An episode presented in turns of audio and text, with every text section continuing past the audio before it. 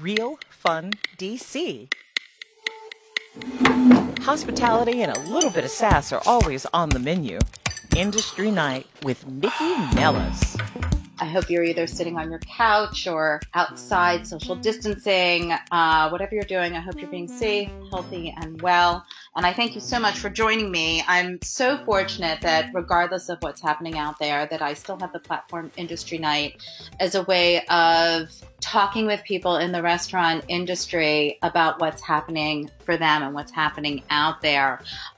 Just recently, the last couple shows, I had Michael Babin, who's the principal and owner of Neighborhood Restaurant Groups. He just launched Neighborhood Provisions, which is basically how restaurants are now becoming your new corner store. So definitely get a listen to that. Eric Bruner Yang was on recently too. We talked about his Power of 10 initiative, which is really fabulous.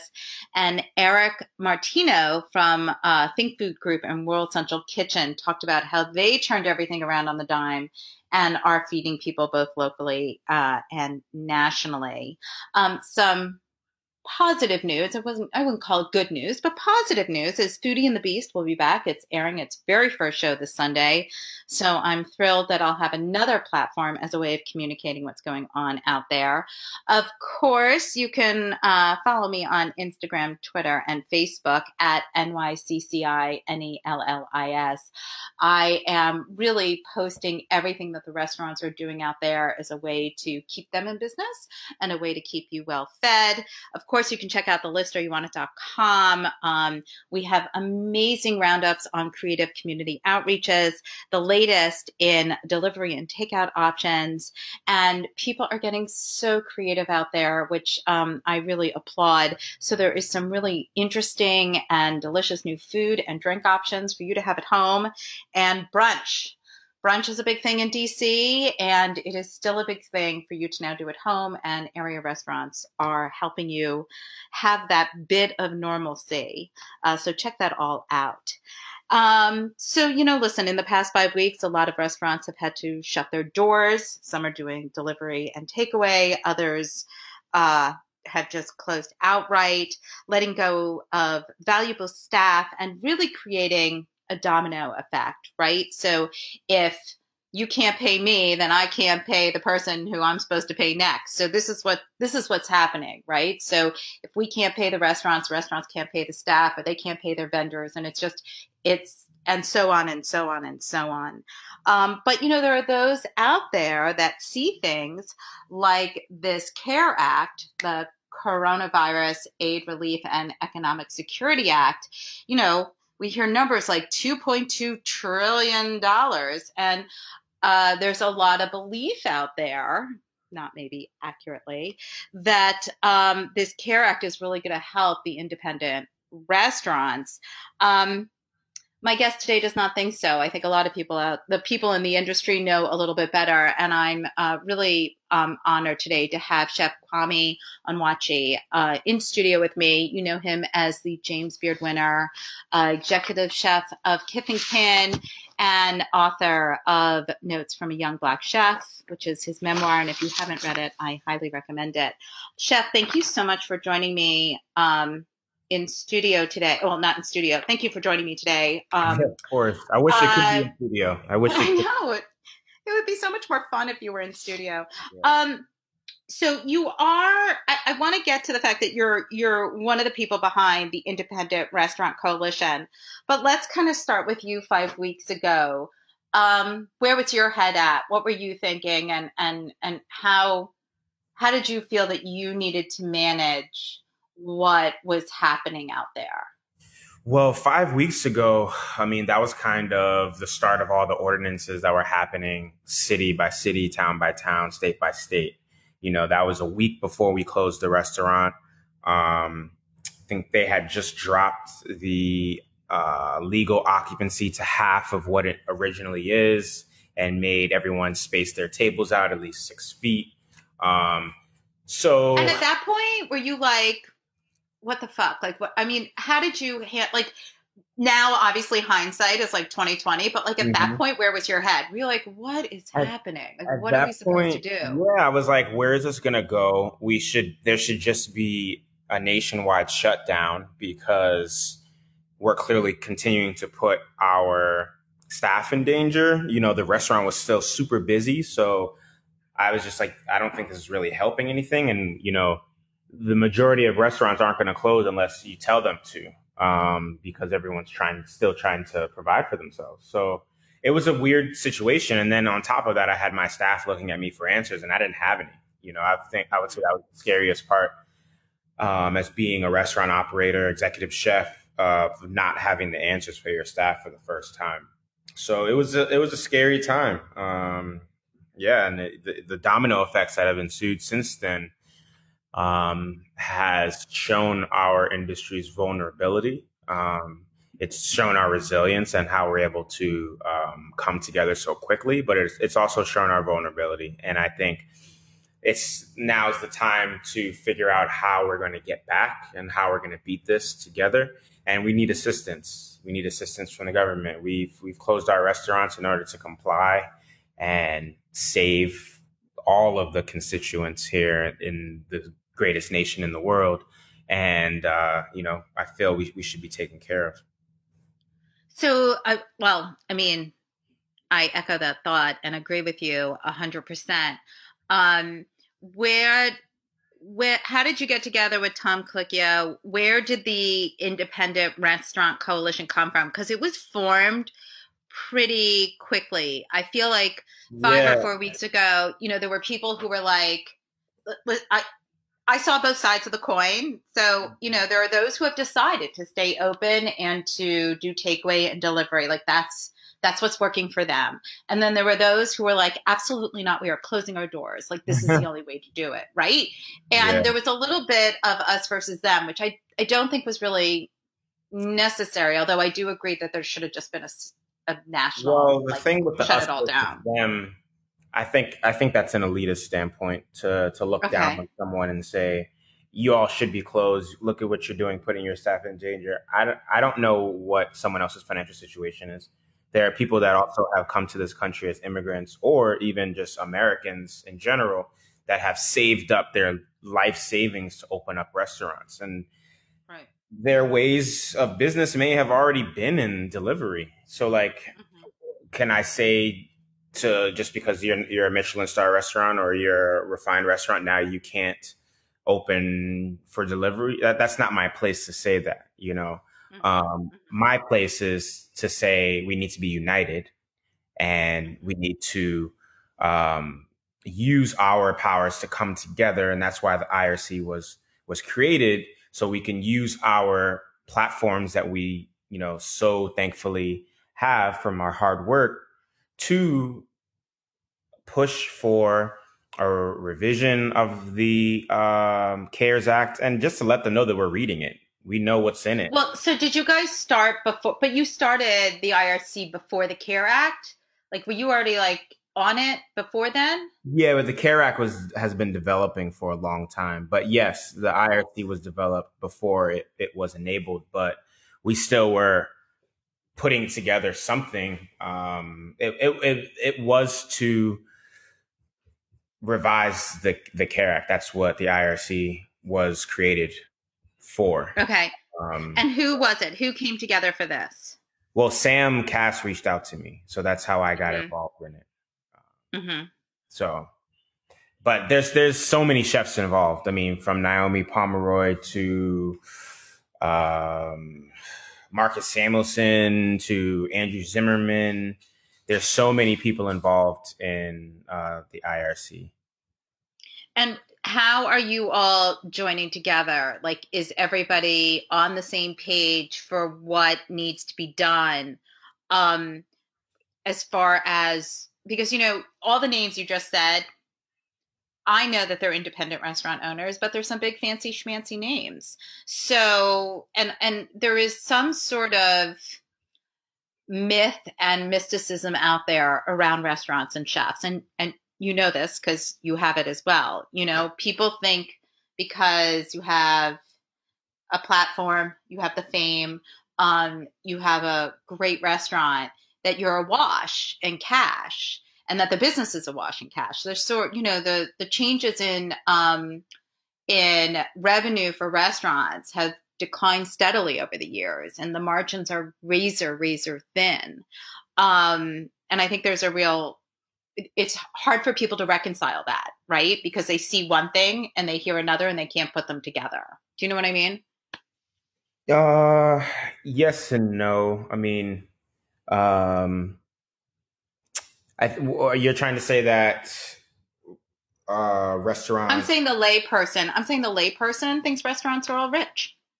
Oh, yeah. I understand that. Yeah. People think, yes, that you see a busy restaurant, you equate that with lots of money.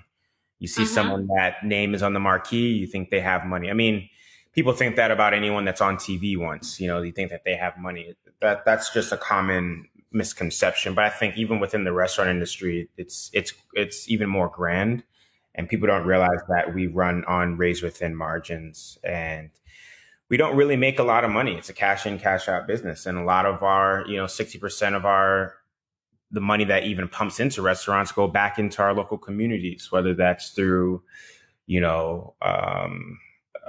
local purveyors, linen companies, printing companies, wine producers, and our staff. So yeah, the restaurant industry is, like I said earlier, this is showing our vulnerability, and maybe it's making people realize how sensitive the restaurant business is. But we also are one of the largest employers in the world, and we directly employ over 11 million workers and generate $1 trillion in revenue. I know. Don't you think it's, not to get off topic just a little bit, but I mean, to your point, I mean, think about it. 2 months ago, I mean, everybody in this city who owned a restaurant or who was in the restaurant business, I mean, I would get text messages on the regular, like, who do you know? What do you know? You needed staff, you needed cooks, you needed front of the house, you needed back of the house. I mean, this city was it was a national issue that there was not enough hospitality workers 2 months ago. You know what I mean? Yeah, I know exactly what you mean. I'm over for them too, so it's a tough business. Yeah, no, I'm with you. I mean, I think we're all, I'm so devastated for everybody. I mean, listen, clearly I'm one of the, it affects everybody's business, mine included. Yeah. So we all imploded. Let's talk about the CARE Act and what the hopes for it were and what the Independent Restaurant Coalition is going to work to do to get, because there was all these sort of meetings, and the president was meeting with sort of big chain restaurants, but independent restaurants did not have a seat at that table. So what was missing from this relief act? The PPP, there are flaws within that program. Okay, so for people who don't know, PPP is Paycheck Protection Program. Yeah. Because don't forget, then there's also the PP, there's another PPP. You gotta be careful. OPP, there's all types of stuff. Exactly. But yeah, so just to break down, the Paycheck Protection Program was designed to accommodate all small businesses, including restaurants, and allow them to secure necessary capital to reopen their doors and hire back their employees. But, it prevents restaurants from really taking advantage of the program's benefits because of, the percentage of staff that we have to hire back in order to be,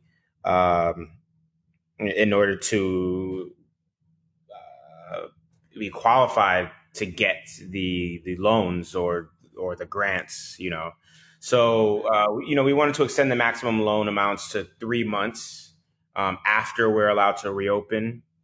To give you time to ramp up. We need time to ramp up. We also can't hire back our staff if there's no work to give them right now. You know what I mean? So if we hire back our staff and then blow through that, because it's only supposed to go to rent, utilities, and payroll. So if we blow through that in the 2 months and then they don't even lift the bans in the restaurant, then we're back to where we were in the beginning. So we're also looking to increase the size of the PPP beyond the $350 billion and reinstate the $500 million gross revenue cap. We're also looking to increase the loan repayment to 10 years from its current 2 years, because we have no idea where we're going to be in these next 2 years. You know, we're in the business of gatherings, we're in the business of small enclosed places with an increase of population within. That's not where people are going to be running after this is all said and done. So it's going to take us. Well, and not to mention the obvious, granted, a large portion of those who are unemployed are those in the hospitality industry, but, you know, there's millions of people who are without a job. Mm-hmm. And dining out is one of the first things that people cut from their discretionary budgets. Do you know what I mean? So, I mean, you really got like two stacks against you already.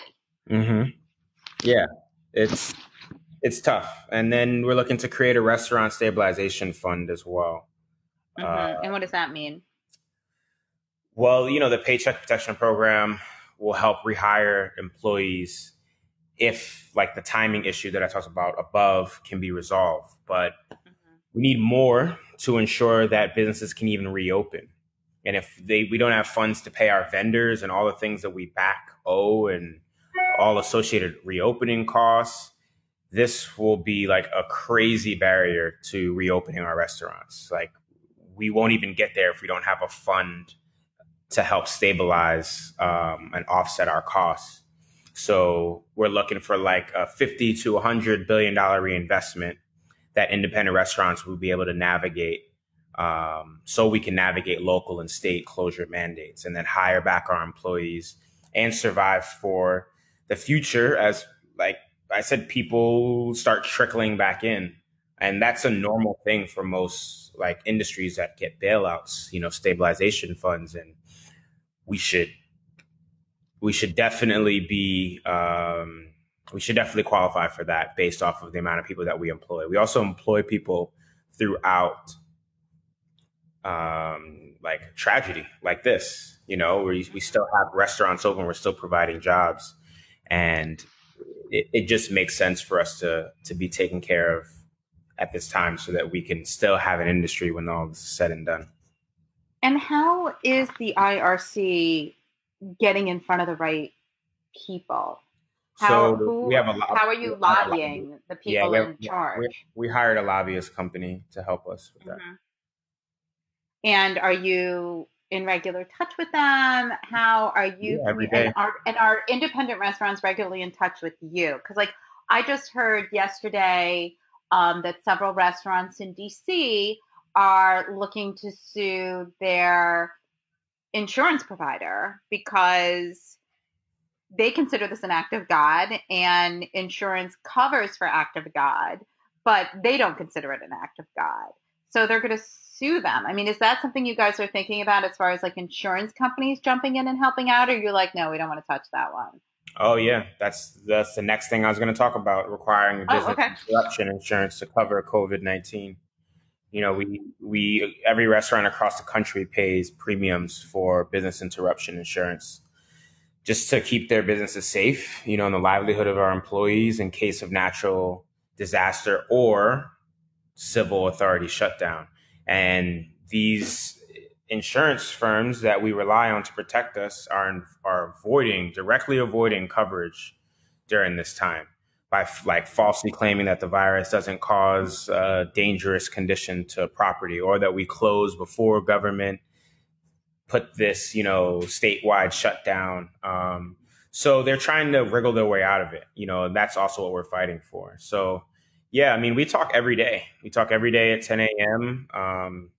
There's, you know, chefs that have 10 restaurants on this call, and there's chefs that have one restaurant on this call. So it's independent restaurants from the top to the bottom that are represented in this. And that's why the IRC was created, you know, so we can have one voice that speaks for many.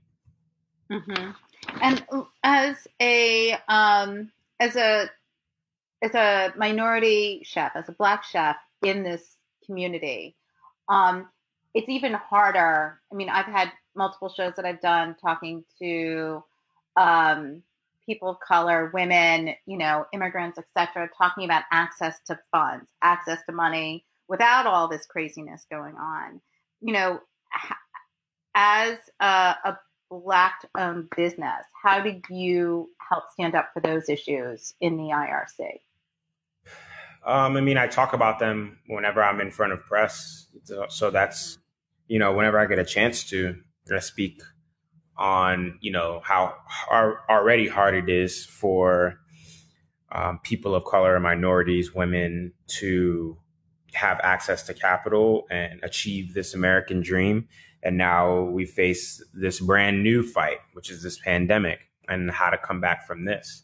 You know, I talk about the small mom and pop shops who, like I said, you know, immigrant operated places, that this is their American dream, you know, and then we have this bill that you have to jump through 100 hoops in order to even access. I fear that it will hurt that community, my community, the most from this. And even if you look at coronavirus in general, it's affecting minorities at an alarming rate. More than others. So it's a tough topic that it needs to be spoken about. And, you know, I just try to bring awareness by using my voice to speak for those people. Well, they're very fortunate to have you, because you do have a platform, and it's important that those words get heard and that they're out there. What would be, like, going next, you know, I don't want to get into politics. I don't know how a pandemic becomes political, but yet here we are. You know, I mean, the world is upside down. Mm-hmm. But let's say moving forward, let's say June-ish, right? I mean, I know there's this talk of like May, which I think is ridiculous, but let's say June. May is important. Right, I know. I mean, but anyway, like, let's say June, we're flattening the curve, businesses can slowly open, all right? And let's say they give the green light to restaurants with, you know, with rules, so, you know, like mm-hmm. precautions. You know, how do you, where are you on that? I mean, you must be trying to plan ahead. How are you trying to figure that out? And your restaurant is in a hotel, which mm-hmm. also provides a whole other layer, right? Yeah. So, like, where can you talk about that? Like, where your head is on that? I mean, we take it day by day. I have no idea what really to expect for like timing and how it's going to be. I mean, I see the opening of restaurants is going to be challenging for many reasons. I think unless we find a vaccine, even if we do flatten the curve, there's still going to be some fear of crowds, fear of touching things, you know, fear of breathing the same air as people in a confined area. And we're going to have to think about that when reopening, whether it's single-use menus, whether it's, you know, silverware sealed in plastic or something, you know, with a sticker on it, you know, our servers wearing gloves. Like the toilets of old, right? Like they used to put that sanitized sticker. Yeah, it's going to be the sanitized sticker. We're going to have to sanitize the tables and chairs before and after people get up. So, like, I'm trying to wrap my head around this industry as a whole, because we're a hospitality industry and we're so used to taking care of people. I think people are going to be thinking about being around others in a whole new light. And that's a scary, scary sight for me. Scary thought, scary vision, scary reality. But it is real. And, you know, this is my industry and this is all that I know. And I'm going to do whatever it takes to make sure that there's still one when this is all said and done.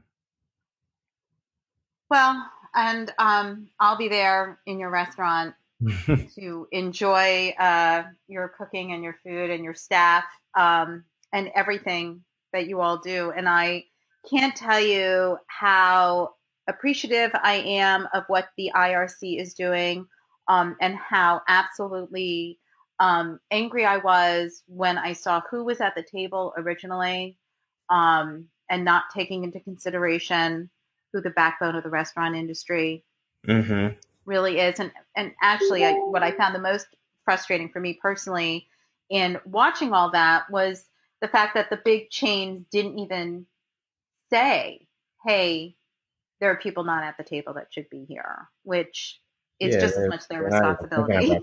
Mm-hmm. You know, I mean, it's important. It's always important to look when you're at a table. If you have a seat at the table, it's always important to look and see who's not sitting there with you. I always find, and I think it's important to find a chair for them. I want to thank you so much for joining me today. I sincerely hope as we progress with this, I can bring you back on to talk about where we are and what's happening for you. Because obviously what the IRC is doing is so important, and it's changing every day. And I'm hoping that you'll have really good news to share with us about the IRC, about what you've accomplished, and hopefully, you know, what you do next with Kith and Kin. Awesome. Well, thank you. It's always great talking to you. You too. Can you tell everybody where they can find information on the IRC, especially people who you may not be in the restaurant world, but you may be interested, and also where we can find you on social media? Yeah, so you can go to SaveRestaurants.com. That's SaveRestaurants.com. And my Instagram is Chef Kwame Onwuachi. That's probably have to Google that to spell it, but that's that. Yeah, if you put in Kwame, it comes up. Trust me. Okay. So Chef Kwame, thank you so much for joining me today, and thank you, our listeners, for tuning in. Again, I'm Nikki Nellis. This is Industry Night. We're on every week. We're covering what's going on in the restaurant industry, the hospitality industry, in the DC metro area. There's so much happening and so many people doing such incredible work given the crisis at hand. So again, you can always follow me at NYCCI, NELLIS on Instagram, Facebook, and Twitter. Tune in to Foodie and the Beast this Sunday. We won't be live, but we will be good at 11 a.m. And of course, always go to the list, ouraewantit.com, for the latest of information on how you can feed yourself and feed others in the DC area. I want to thank Chef Kwame Onwuachi once again for joining us. If you have not read his glorious memoir, Notes from a Young Black Chef, you're missing out. Read it before the movie comes out. And I thank you again for joining me. Please, everybody, be safe, be well, social distance, and hopefully we'll all be together soon. Industry Night with Nikki Nellis. Thanks for listening to Real Fun DC.